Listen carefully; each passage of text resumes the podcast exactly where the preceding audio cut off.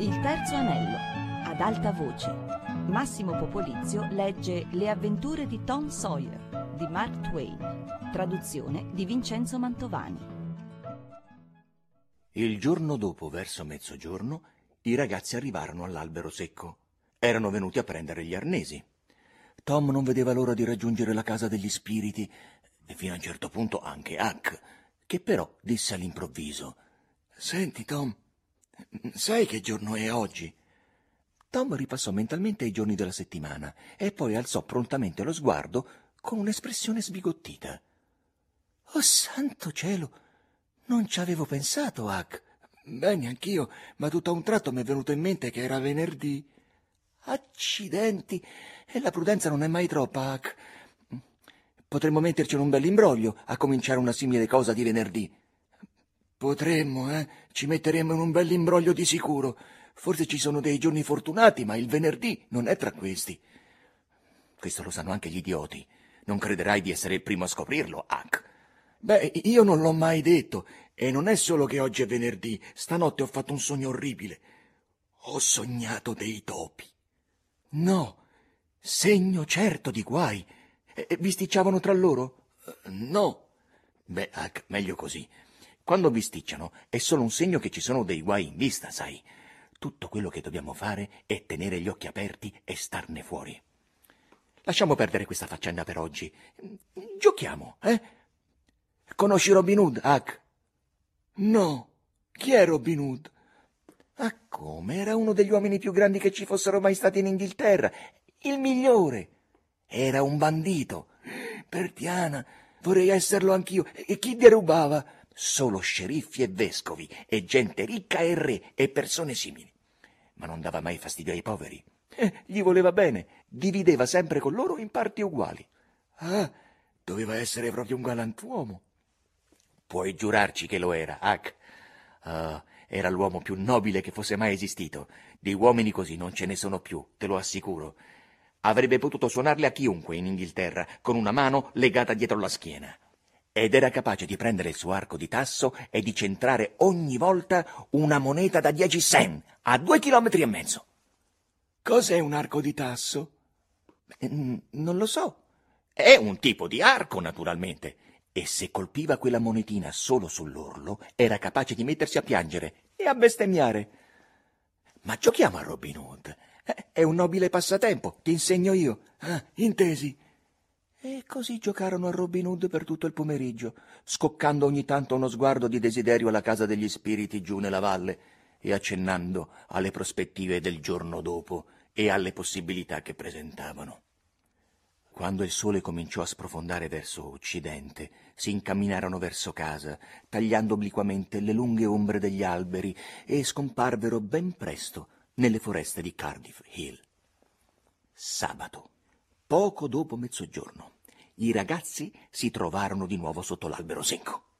Fecero una fumatina, una chiacchierata all'ombra e poi scavarono un po' nella loro ultima buca, senza troppe speranze, ma solo perché Tom aveva detto che c'erano tanti casi in cui i cercatori avevano rinunciato al tesoro dopo esservi giunti a meno di dieci centimetri di distanza e poi era arrivato un altro e l'aveva tirato fuori con un sol colpo di vanga. Beh, stavolta tuttavia la cosa non riuscì, perciò i ragazzi si misero in spalla gli arnesi e se ne andarono, sicuri di non aver scherzato con la fortuna, ma di aver adempiuto a tutti gli obblighi connessi alla professione di cacciatore di tesori. Quando raggiunsero la casa degli spiriti, c'era qualcosa di tanto misterioso e sinistro nell'assoluto silenzio che regnava là sotto il sole cocente e qualcosa di tanto deprimente nella solitudine e nella desolazione di quel luogo che per un attimo i due ragazzi ebbero paura di avventurarsi nell'interno. Poi avanzarono lentamente fino alla porta e diedero tremando una sbirciata. Videro una stanza senza il pavimento, invasa dalle erbacce, con i muri scrostati, un antico focolare, finestre vuote, una scala in rovina, e qua e là e dappertutto pendevano ragnatele lacere e abbandonate.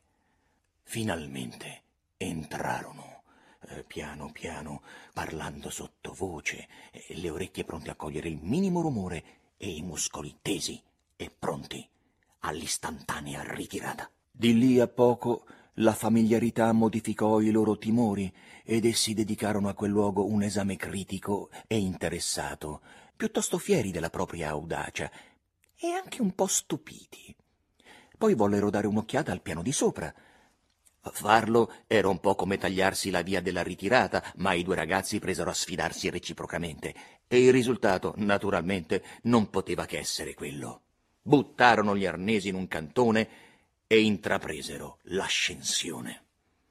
Lassù c'erano le stesse tracce di abbandono.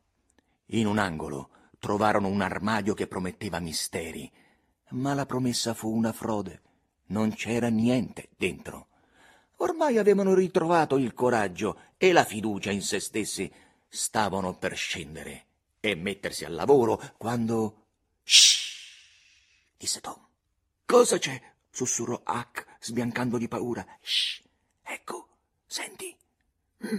Oh sì, oh mio Dio, scappiamo. Non stai fermo, non ti muovere. Stanno venendo proprio verso la porta.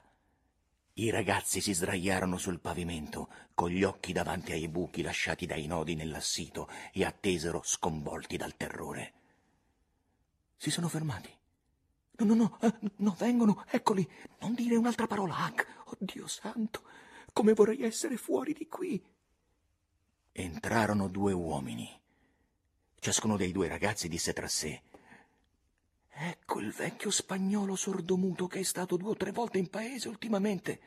L'altro invece non l'ho mai visto prima.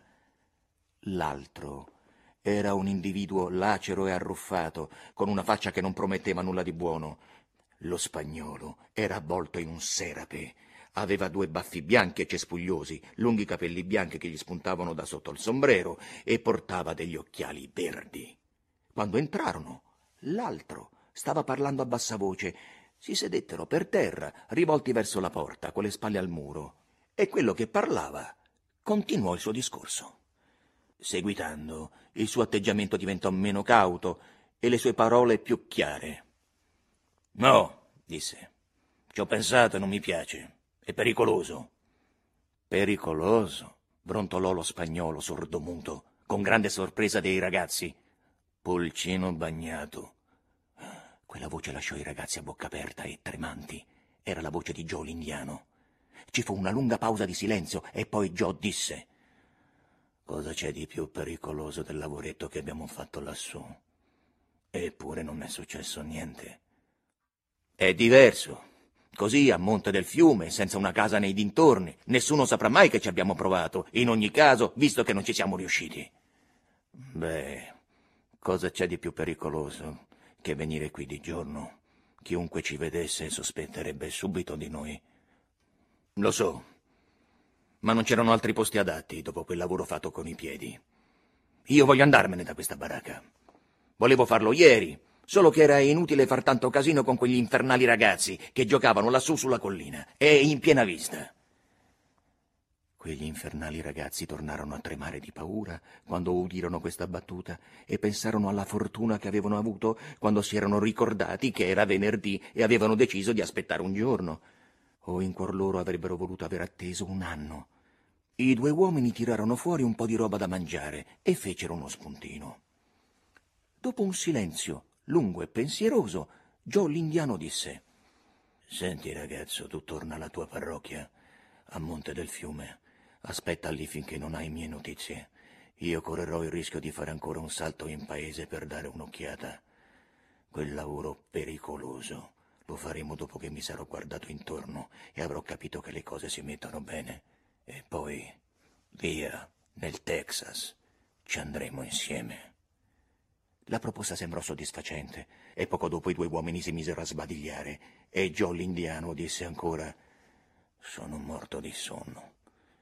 Tocca a te fare la guardia. Si raggomitolò tra le erbacce e in un breve tempo cominciò a russare. Il suo compagno lo scosse due o tre volte, ma lui tacque. E poco dopo anche la sentinella cominciò a ciondolare la testa, il mento continuava ad abbassarsi e gli uomini si misero a russare, tutti e due. Ah, I ragazzi trassero un lungo sospiro di gratitudine E Tom mormorò: Questo è il momento buono, vieni. Huck disse: Non posso, morirei se dovessero svegliarsi. Tom insistette, ma Huck non si lasciò convincere. Alla fine Tom si alzò lentamente con cautela e si incamminò da solo ma il primo passo che fece strappò al pavimento sconnesso un così spaventoso cigolio che il ragazzo si lasciò cadere a terra quasi morto di paura. Non fece mai un secondo tentativo. I ragazzi giacquero lassù contando i lentissimi minuti finché parve loro che il tempo si fosse fermato e l'eternità incominciasse a incanutire, e poi ringraziarono il cielo quando notarono che finalmente il sole cominciava a tramontare. A questo punto uno dei due dormienti smise di russare. Joe l'indiano si levò a sedere, si guardò intorno, sorrise cupamente al suo compagno che aveva chinato la testa sulle ginocchia, lo scosse col piede e disse Ecco, bella sentinella che sei. Tutto bene comunque, non è successo niente. Oh santo cielo, ho dormito. Eh, un po'. Per noi è quasi l'ora di muoverci, fratello. E cosa facciamo di quel tanto di malloppo che ci resta? Non lo so. Io direi di lasciarlo qui come abbiamo fatto sempre. Inutile portarlo via finché non si parte per il sud. 650 dollari d'argento sono una bella zavorra. Ah, no, d'accordo. Dovremmo tornare, ma... No, pazienza. Intesi allora. Ma direi di venirci di notte, come prima. È meglio. Oh, stammi a sentire. Può darsi che passi un bel po' di tempo prima che io abbia l'occasione buona per sbrigare quel lavoro. Potrebbero capitare degli incidenti. Se non gli troviamo un posto proprio buono, seppelliamolo in un buco bello fondo. Buona idea, disse il compare, che attraversò la stanza, si mise in ginocchio, sollevò una delle pietre posteriori del focolare e tirò fuori un sacchetto che mandava un allegro tintinnio. Ne tolse venti o trenta dollari per sé e altrettanti per Joe l'indiano e passò il sacchetto a quest'ultimo, che era in ginocchio, nell'angolo, e stava scavando col suo lungo coltello da caccia. I ragazzi dimenticarono tutti i loro timori, tutti i loro affanni in un istante. Con occhi gongolanti seguivano ogni movimento. Che fortuna! La sua magnificenza superava ogni immaginazione 600 dollari era una somma più che sufficiente per arricchire una mezza dozzina di ragazzi. Ecco una caccia al tesoro che si presentava sotto i migliori auspici. Non ci sarebbe stata nessuna antipatica incertezza sul punto in cui scavare. Ogni due secondi si davano una gomitata. Gomitate eloquenti e di facile comprensione, perché volevano dire soltanto Oh, ma non sei contento adesso che siamo qui? Il coltello di Joe urtò contro un ostacolo. Ehi, disse lui.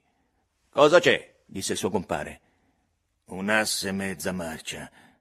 No, è una cassa, mi pare. Vieni qui, dammi una mano.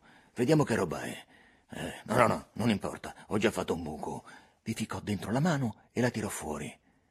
Oh, che per la miseria. Sono quattrini. I due uomini esaminarono il pugno di monete. Erano d'oro. I ragazzi sopra la loro testa erano eccitati come loro e altrettanto felici. Il compare di Joe disse: Questo lo sbrighiamo in un lampo. C'è un vecchio piccone arrugginito tra le erbacce là nell'angolo, dall'altro lato del focolare. L'ho visto un momento fa. Corse a prendere il piccone e la vanga dei ragazzi. Joe l'indiano prese il piccone, lo guardò con aria critica, scosse la testa, borbottò qualcosa tra i denti e poi cominciò a usarlo. La cassa venne dissotterrata in un lampo. Non era molto grande. Era cerchiata di ferro e doveva essere stata assai robusta prima che la lenta erosione degli anni l'intaccasse.